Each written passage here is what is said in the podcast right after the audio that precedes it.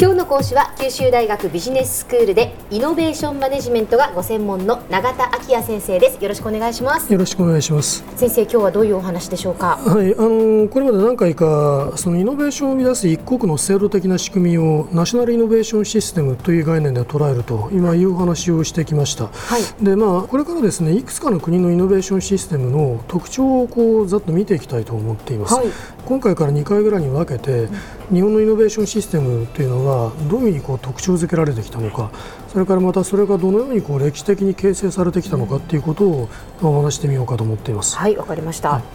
ナショナルイノベーションシステムっていうのはこう企業、大学、政府といったまあアクターですね、えー、こういろんな役割を担うものがそれぞれの役割を果たしながらこの相互作用を行う場としてまあ捉えられてきているわけですね、はい、ですからまあ言い換えると一国のシステムの特徴っていうのはこうしたアクターの役割とか、うん、相互作用にどんな特徴があるかということで記述できるわけです。ほうほうほう。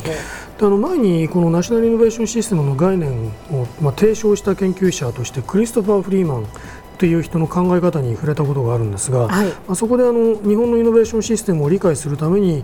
まず真っ先にこのフリーマンはこの概念を、えー、適用しているんですね。日本をまず真っ先に取り上げているわけです、ええ、でこのフリーマンはこの1987年に刊行された本の中でですね、はい、第二次世界大戦後の日本のシステムの特徴を大体4点にわたってまとめています。はい一つはですねあの政府の役割に関する特徴で、ええ、通産省現在の経産省ですけれども、はい、こういうその官庁が一貫して技術の発展をまあ刺激するための長期的な戦略目標を追求してきたという意味でその役割の重要性を、えー、指摘しているわけですね。え第二に挙げられているのは企業の役割でして、はい、日本の企業はその技術導入とかリバースエンジニアリングといいますけどこれはあの他社製品を分析することでそこでまあ使用されている技術を探索する方法なんですけれど、まあ、こういう方法を使ってですねあの先進的な技術の吸収にまあ積極的に取り組んできたということが強調されています。はいから3番目にですね今度はあの高等教育に関することです、理学、工学分野での教育水準が非常に高いということ、うん、それからこういう分野の学生数が早い時期に欧州諸国を上回っているということに注目しているんですね。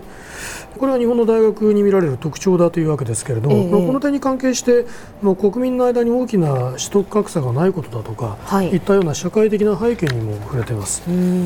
それからあの第4にですねこれはあの産業組織に関する指摘なんですけれど、はい、いわゆるその系列のようなこう重層的な下請け構造、うん。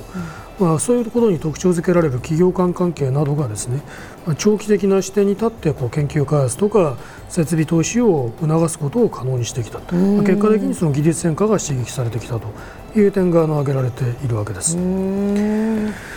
さてこのフリーマンがですね、ええ、この通産省の役割を筆頭に挙げていることにも伺えるんですけれど、え、まあ、欧米の研究者っていうのは概して戦後の日本がイノベーションによって経済成長を達成してきたということをこう論ずる際に、はい、まあ、政府の主導的な役割を重視する傾向があるんですね。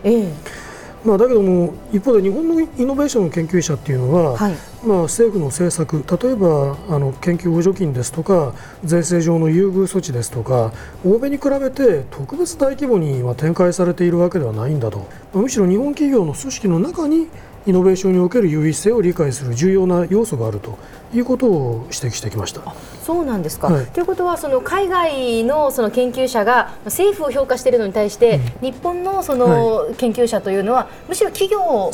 評価している。ええ、まあそう言ってよろしいと思います。うんうんでまあ、例えば日本のイノベーション研究で草分け的な仕事をされた、えー、先生が2人います。小田切博之、後藤明というお二人なんですが、はい、この先生方が1993年に、えー、お書きになった論文の中で、え日本企業の技術力の源泉ということを強調してですねあのこれも4つ挙げてるんですね。で第一にですね、まあ、日本の企業っていうのはこう株主に干渉されることが、まあ、概して少ないので、長期的なその成長を目標にして研究開発投資とか設備投資ができるそういう意思決定ができているというんですね。でこれなぜかというと背景にはですね関連企業間での株式の持ち合いとか、はい、あるいは特定の銀行との間でのこう長期的安定的な取引関係これメインバンク制って言いますね、ええ、まあ、そういうものがあることがあの、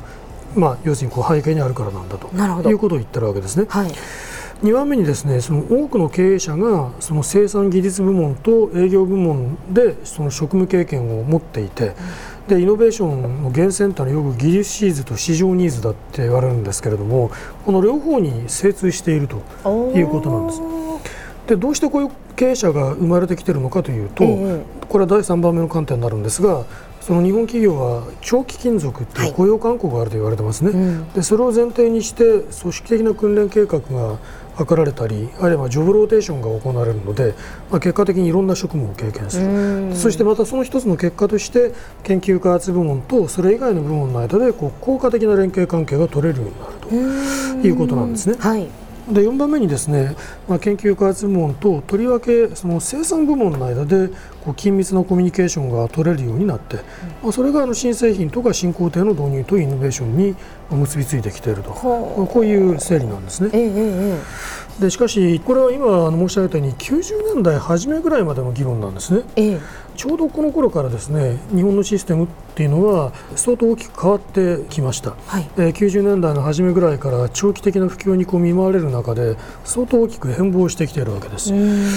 かつてまずあの長期的なこう成長を目的にして研究開発や設備投資に一貫した意思決定ができるという点があの称賛されてきた日本企業であるわけですけれど、ええ、最近のその実証研究の結果によるとですね、うん、いわゆるこの失われた20年と言われる期間の間に、うん、日本企業が非常にこう短期的な研究変動に対してこう過剰に反応する、はい、マイオピックな近視眼的なっていうふうによく言われたりするんですけれど、え、まあ、あのその結果として研究開発やこの設備投資を簡単にこう削減するようなことを行ってきていると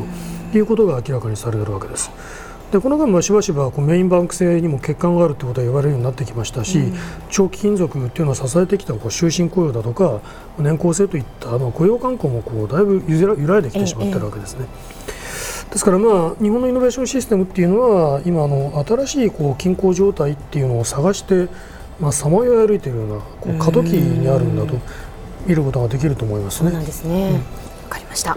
では先生今日のまとめをお願いします。はい、まあいろいろ申しましたけれども、あのかつてイノベーションを創出する上でこう優位性があると見られてきた日本のシステムの特徴が、まあ90年代以降大きく変貌してきているということに注意を改めて促しておきたいと思います。はい。今日の講師は九州大学ビジネススクールでイノベーションマネジメントがご専門の永田昭也先生でした。どうもありがとうございました。ありがとうございました